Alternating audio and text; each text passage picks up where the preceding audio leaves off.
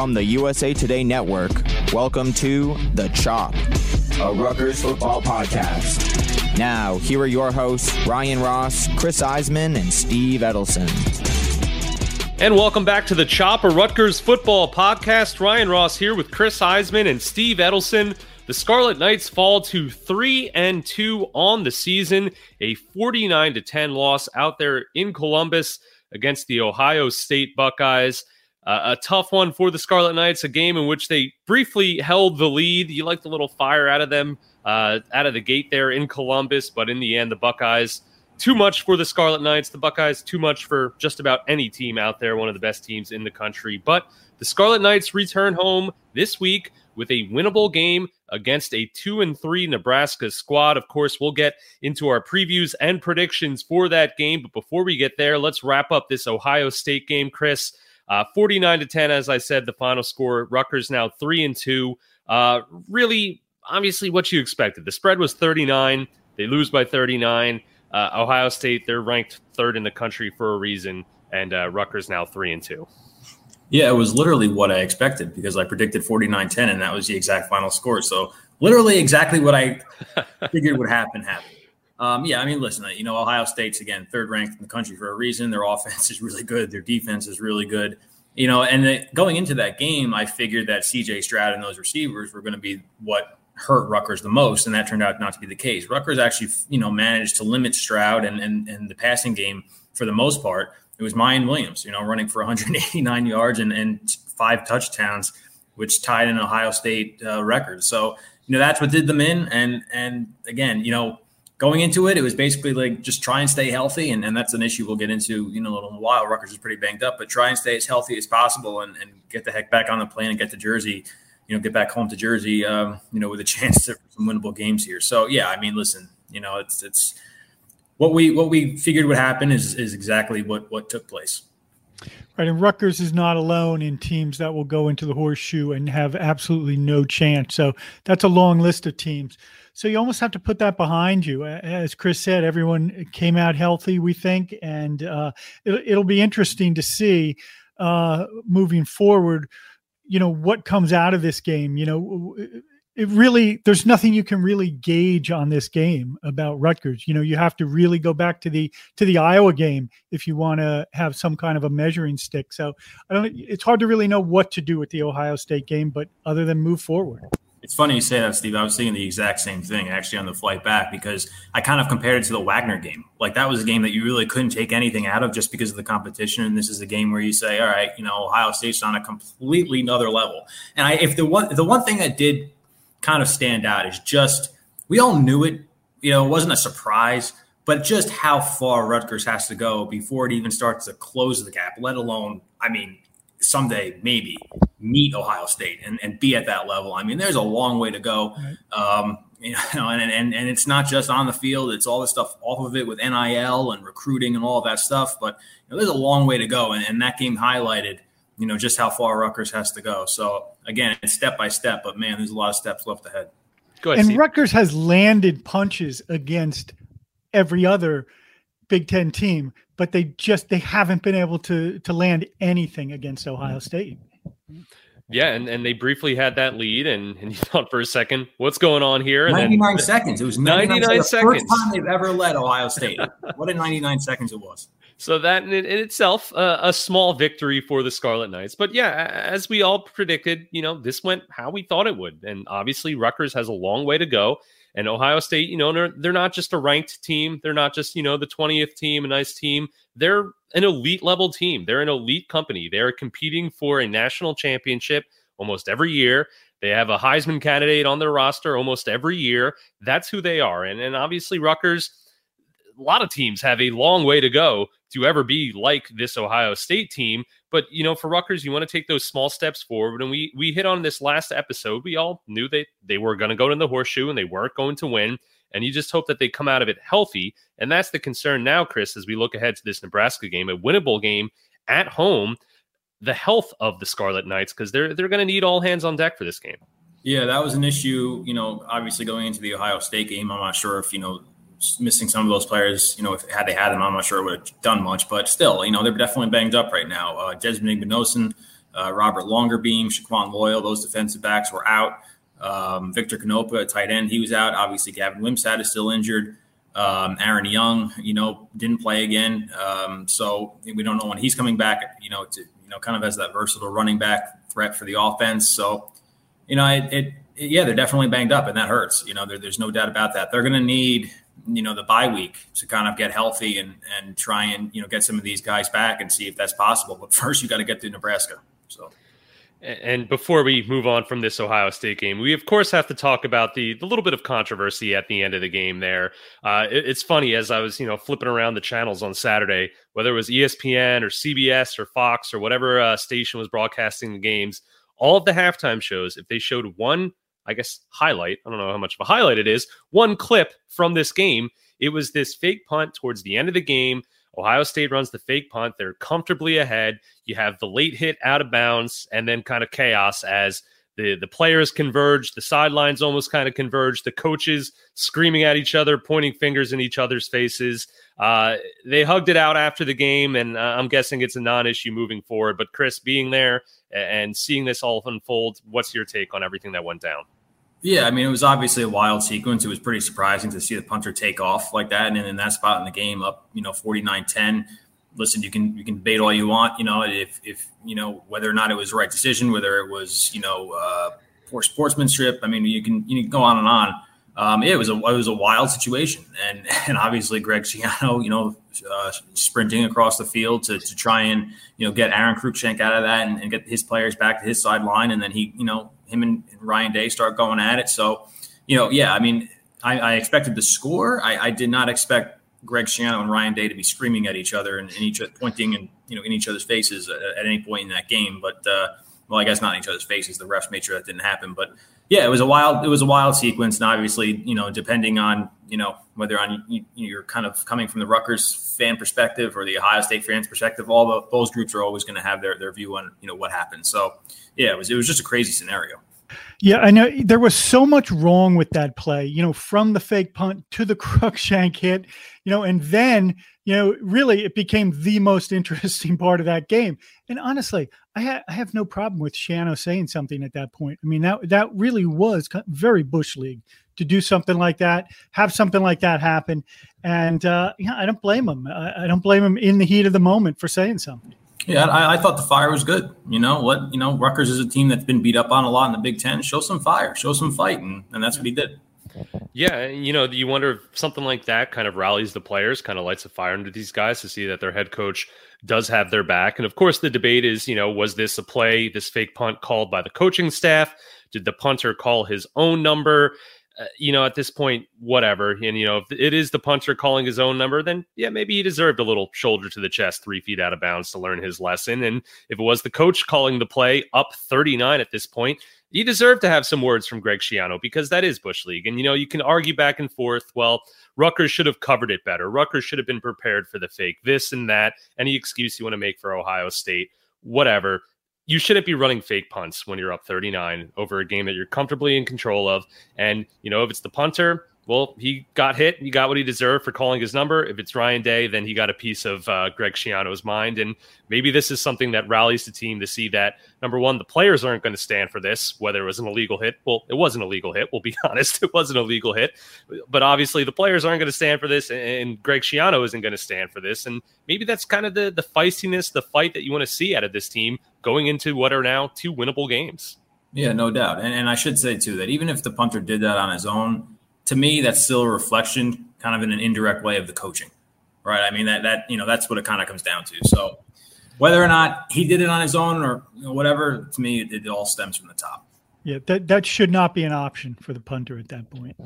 Yeah, and it's again coaching for you know do not fake it. Just kick the ball. Let's get out of here. We're up 39. You know, it's it's you know you saw a lot of things online. Typical Ohio State. Ohio State doing this. You know, and it, it's not a reflection of just Ohio State. You know, people hate on Ohio State. People hate on Duke. People hate on the Yankees. They don't hate on these teams because they win. They hate on these teams because they think they're arrogant. And when you pull a, a, move like that, whether it was the punter, whether it was the coach, it's going to get people riled up and it's going to beyond Rutgers contribute to just this pool of haters out there that dislike your program for whatever reason. And, you know, Rutgers has moved on. Obviously, like I said, the coaches embraced that midfield after the game. It's it's whatever now. But moving forward, you know, you hope that Rutgers kind of has that chip on their shoulder, that teams are out there to get them and teams are out there to embarrass them, and that they're going to put their foot down and they're not going to allow it, whether it's the players or coaches.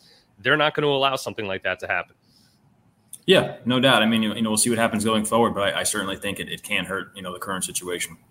And now, as we look ahead to this game, Nebraska coming to town. They are two and three on the season. They lost the open, opener in Ireland to Northwestern.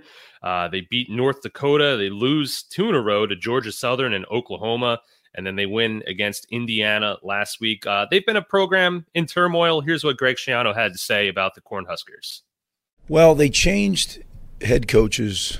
I guess it's what uh, two games ago, but then they changed defensive coordinators one game ago, and they had a bye week. So defensively, we really only have one game to go off of. Um, so we'll be prepared for things they did previously and things that they they did a little different uh, in their their last game. Offensively, the offensive coordinator was there the uh, the whole season.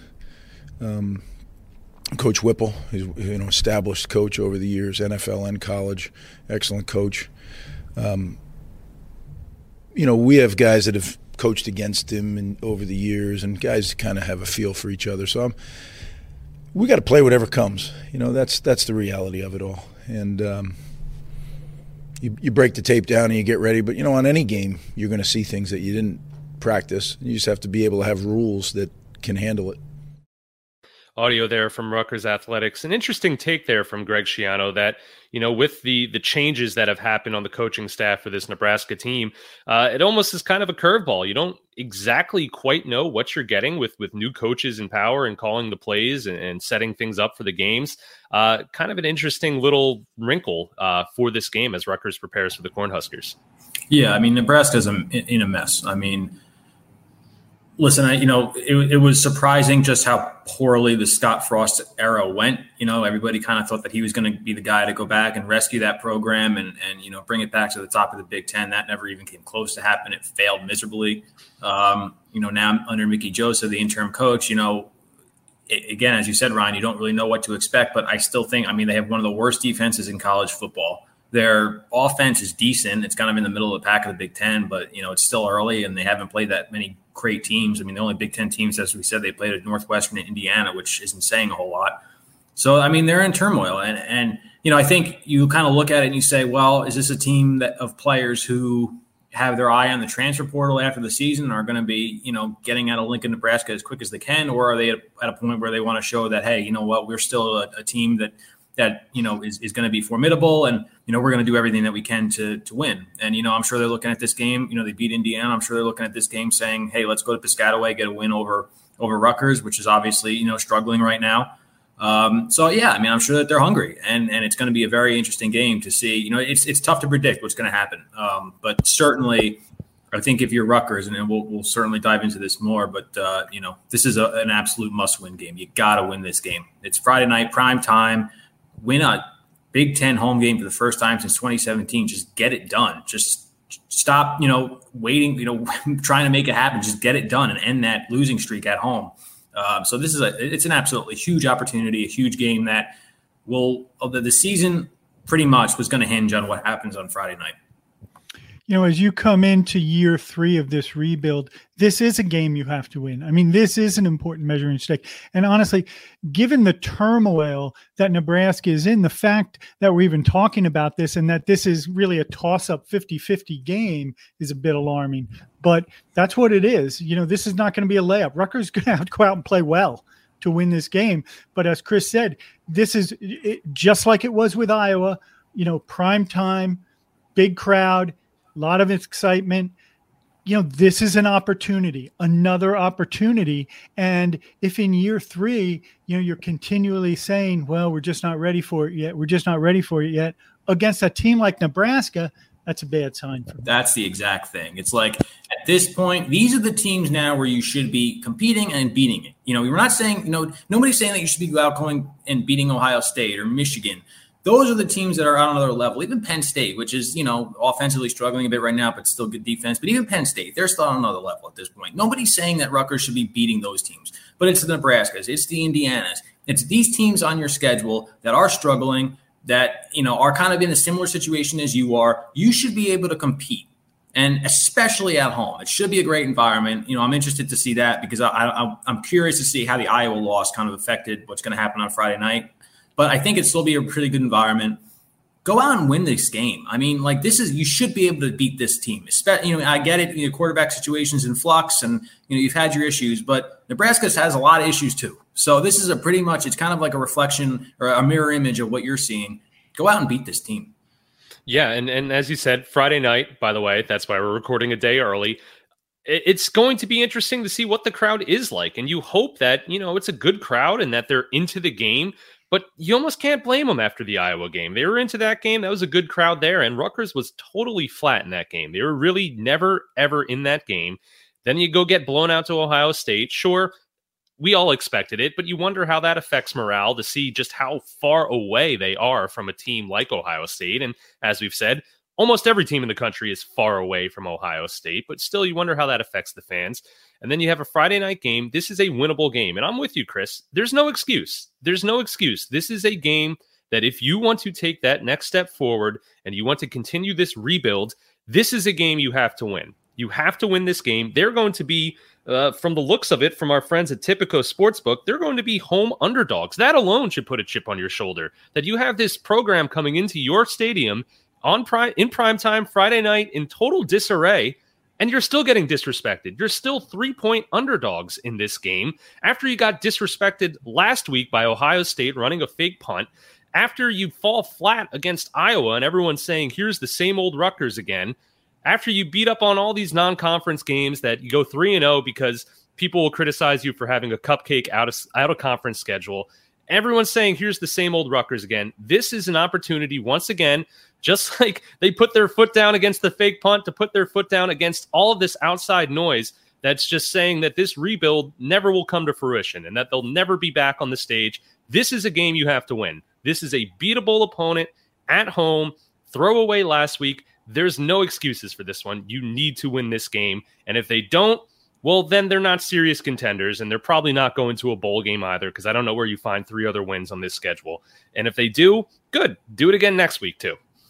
Yeah, and, and the one thing I'll say too is open up the playbook. Stop with this conservative vanilla offense. You know, it, it's been it's just been boring to watch.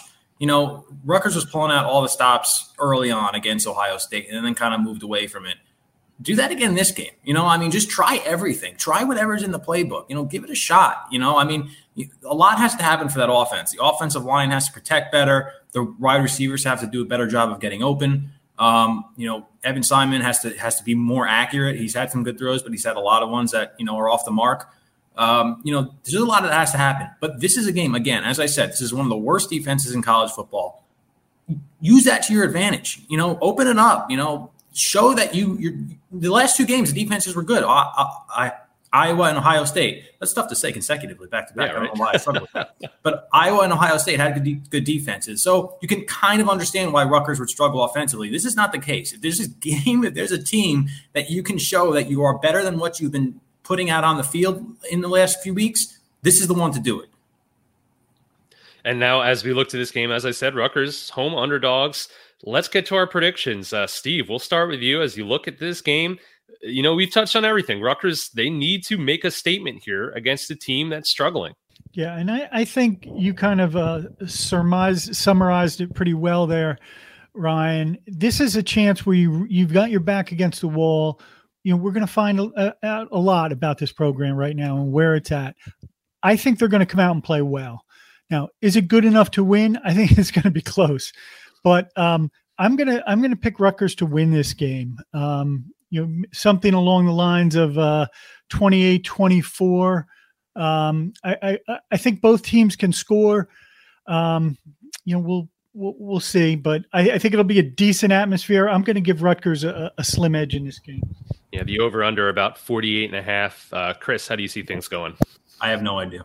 I have I've never been less confident in, in a pick. I have no clue. Um, I'm going to be honest. I think I might pick Nebraska only because until Rutgers shows me that it can win these types of games, I'm going to have a hard time believing that it's going to be able to. And, and listen, I I could be very wrong. I picked Boston College in the opener. Rutgers proved me wrong. So maybe they'll prove me wrong on Friday. But until I see it, I just don't think I'm not going to be able to predict them. So I'm going to say it's going to be close. I'm going to say 24 21 Nebraska. Um, and we'll see if I'm wrong. There's a very good chance of it. I'll and I'll I'll come on this podcast next week or whenever the, you know we record after that, and I'll I'll admit it. You know, I'll own up to it. But until I until I see that they can win these types of games, I'm I'm gonna have a hard time picking them.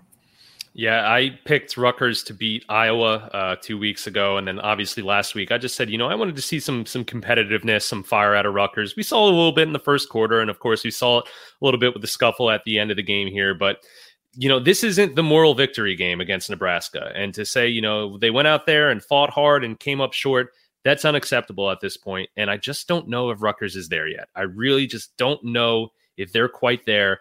And, you know, I'm going to pick Nebraska, and maybe I'll be pleasantly surprised when I see the game and I see how Rutgers hopefully responds to the crowd, how Rutgers hopefully responds to these just continuous showings of disrespect from their opponent and from from people criticizing the rebuild and criticizing the program. I'm curious to see how they respond and again, prove me wrong. Just like Chris said, prove me wrong. I just don't think they're quite there yet. And you know, you hope the atmosphere is great. You hope it's a competitive game, but just to be competitive at this point against this Nebraska team isn't enough.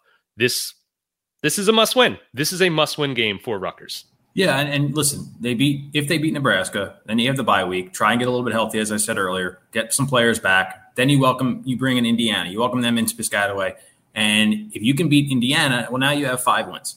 So, and then you've got a Michigan State team that's been struggling you know, you have to go on the road later on and, and try and beat them. But again, if you lose to Nebraska, just kind of a lot of the air out of the season is going to be taken right out. And so it's it's a it's a must win. This is one of the biggest games, you know, maybe the biggest you could argue that Rutgers has played since since Greg Schiano came back. And it's it's that important. So we'll see. Well, all eyes on Piscataway Friday night against Nebraska Cornhuskers. We'll obviously all be watching, and I know you will be too. So hopefully next week we're talking about a Rutgers win, but we shall see. Again, continue to follow Chris and Steve as they report on the Scarlet Knights on app.com and on northjersey.com. Be sure to tell your friends about the podcast, subscribe on your favorite podcasting platform, and hopefully enjoy the game this week. We'll be back next week on The Chop to break it all down for you. For Chris Iseman and Steve Edelson, I'm Ryan Ross. We'll talk to you next time on The Chop.